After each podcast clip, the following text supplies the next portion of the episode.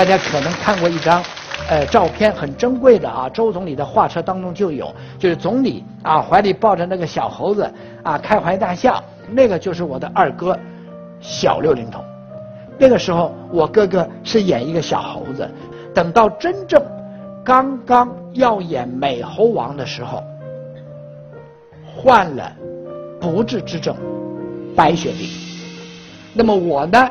也就是在哥哥临终的六个月的治疗期间，陪了他六个月。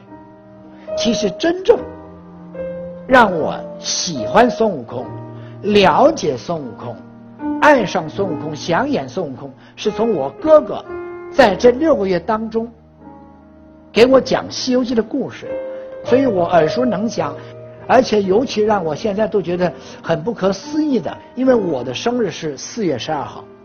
其实，哥哥在四月十二号这一天已经思维很模糊了，啊，基本上不怎么会说话了。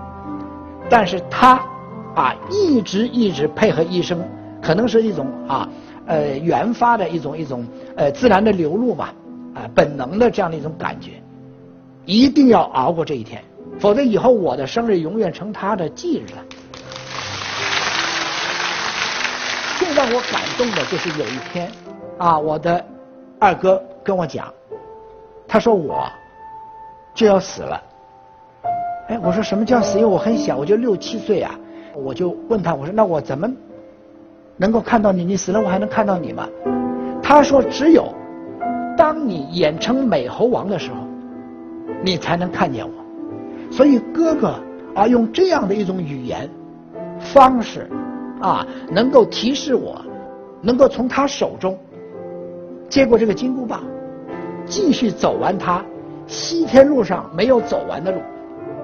所以哥哥临终一句话改变了我的艺术追求，别无选择，义不容辞的，你必须要去演孙悟空，而且要演好孙悟空。我认为就必须要演成功孙悟空。一九八二年啊七月份。在扬州的大明寺开拍，杨洁导演啊，在全国呃海选，现不像现在有这样的一个电视的一个平台可以去呃全面的选择，只能导演啊一户一户一个团一个团去直接跟演员交流。他在北方选了很多导演认为不错的演员，但是按杨洁导演的意思，就是我们未来这个荧屏美猴王可能更多的要真实生活化。啊，他所有的一举一动，他都是要猴化的。拳头他也是这么捏，大拇哥在整个四个指头的里边的。那么包括你的动作也是啊，你不能这么，这就是很僵，这叫僵。耸肩也是，它也是松松的啊，这才体现的可爱俏皮啊。你一开始那个猴子，它就是你看走路都是拐着拐着啊，这种感觉是不是完全是猴化的，对不对？这个。啊，那么杨洁导演包括剧组的主要的主创，确定我来扮演。这个行家里头上面有一句话啊，就这个演员的一生之戏在于脸啊，一脸之戏在于眼，尤其是孙悟空火眼金睛啊，这个眼神很重要，这是我最大的一个弱项，六百度近视，两百度散光。那么导演想你拍出来这么多的镜头，感觉。眼大无神，甚至到什么程度啊？导演说：“哎，你看一个物体，开始。瞪着，往左，往往右，往右，再回来笑，嘿嘿，太机械了，就根本就没有一种鲜活的东西没有了。最后我自己想了三个办法：第一，如果我不拍戏，我就看人家打乒乓球，啊，人家打一个球桌，我站在那个网的中间。”啊，这个头不动，那个眼睛啊跟着那个乒乓球走，啊，上下啊左右，这是技巧。有时候孙悟空生气还得对眼，对吧？要练。晚上点一炷香，找那个香的烟头，把灯都关掉。你要很仔细，你才能看出这个烟头。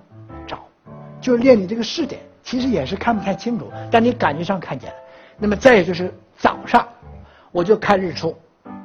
我最多时间不夸张，可以看二十分钟，不眨眼睛的。但你们不要去去去模仿或者学这个学这个啊，因为我们是演戏需要。你们现在我们的光速那么强，我要回头看二十分钟都可以不眨眼睛的。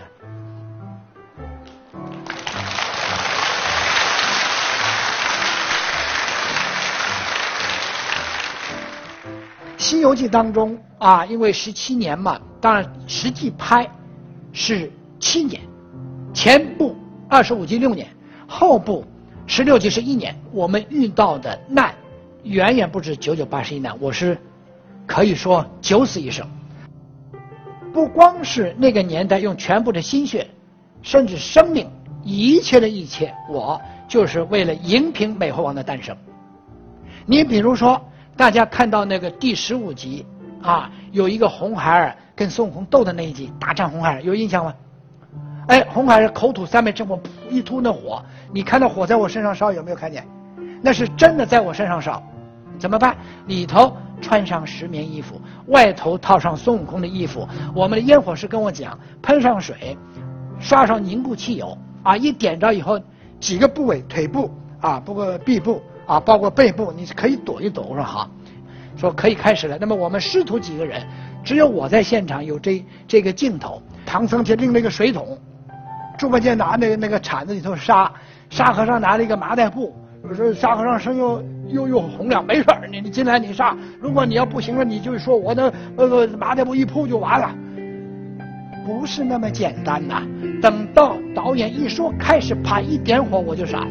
噗，那个火是脑袋都懵了。先把我的眼睫毛呲烧掉了，一会儿把我的左侧的毛噗烧掉了，那脸一会儿就烧的变形了。可是我还得继续演呐。导演说了，如果你要坚持不了啊，你就说啊，或者往外一滚，我们就知道了。从一开始毫不在乎，还嘻嘻哈哈，到最后又真难受了，呛了，不是孙悟空飞着跑了吗？我一直坚持演，最后导演还没有叫停啊！我就在地下来回滚。杨洁导演看了个监视器，好好，我已经听不出好的这个声音了。我赶紧往外，已经过不来了，就是喘不了气了。我往镜头外面一滚，导演知道不对了，所以他们人等到再给我过来扑火呀，或者把我拽起来，我都不知道了。大概窒息了有一分钟，马上吸氧，一点点缓过来了。啊，那记者马上就上来了。老师，你现在最大的感受是什么呀？我告诉你，这个人被烧死之前什么感觉，我是最清楚。所以这个一双无形的手，我老觉得他在推着我，没有任何退路，所以我才有这样的一个坚持啊。所以我每一个人通过《西游记》这样的一个故事，都能悟到很多人生的哲理。我们每一个人。其实都有人生的一部经，啊，你们都是西天取经的行者，都要历尽九九八十一难，才能取得真经，成了正果。那么我呢，想送给我们在场，呃，我们嘉宾同学一句话，也是我多年来的一个座右铭：苦练七十二变，笑对八十一难。